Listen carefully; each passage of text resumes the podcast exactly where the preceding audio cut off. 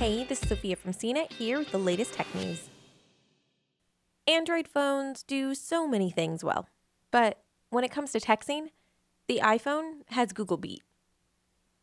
Apple's iMessage app supports group messages and read receipts, and has that addictive blue bubble that automatically texts other iPhones over Wi- that automatically text other iPhone users over Wi-Fi, not just your cellular data connection. The fact that Android phone makers use different messaging apps by default keeps the act of texting from becoming as indispensable as iMessage is to iPhone users. But Google wants to change all that.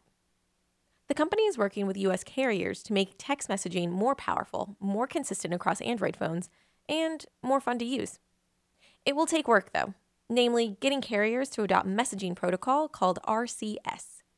RCS is a type of messaging protocol that stands for Rich Communication Services. When it's widely available, it will replace SMS, the text message standard that's been used since the 1990s. SMS messaging has evolved somewhat over the years, expanding past the original 160 character limit and adding multimedia messaging for sending pictures and videos.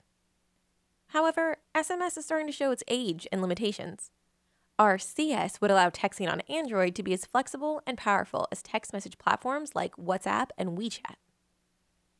The biggest change is that RCS messaging will let you share high resolution photos, videos, GIFs, and text over Wi Fi, as well as over your phone's data connection. You'll be able to see if contacts are available, when they're typing to you, and when they've read a message. Group conversations will also see improvements. It's basically iMessage, but for Android. Google has an entire website dedicated to explaining the benefits of RCS messaging if you want to get into the finer details. Once RCS messaging becomes more prominent, you'll be able to chat with businesses to place and track orders, make payments, and get help with a product. Business Chat is something that Apple's iMessage platform currently has, but bringing a similar feature to Android users is a welcome addition. If you have a phone and use a wireless carrier that supports RCS, you should only need to open Google's Messages app and follow the prompts when asked if you want to use chat features. After chat is enabled, you can continue to use the Messages app as you normally do. But whenever you're talking to someone who also has the feature turned on, you'll get the added features of RCS messaging. Some device makers like Samsung have integrated Google's RCS platform into its own default Messages app, and over time, companies like LG could do the same. But right now, your best bet is to use Google's Messages app. Doing so will give you the added benefit of being able to send text messages from your computer and you'll receive an alert whenever RCS messaging is available for your phone and carrier.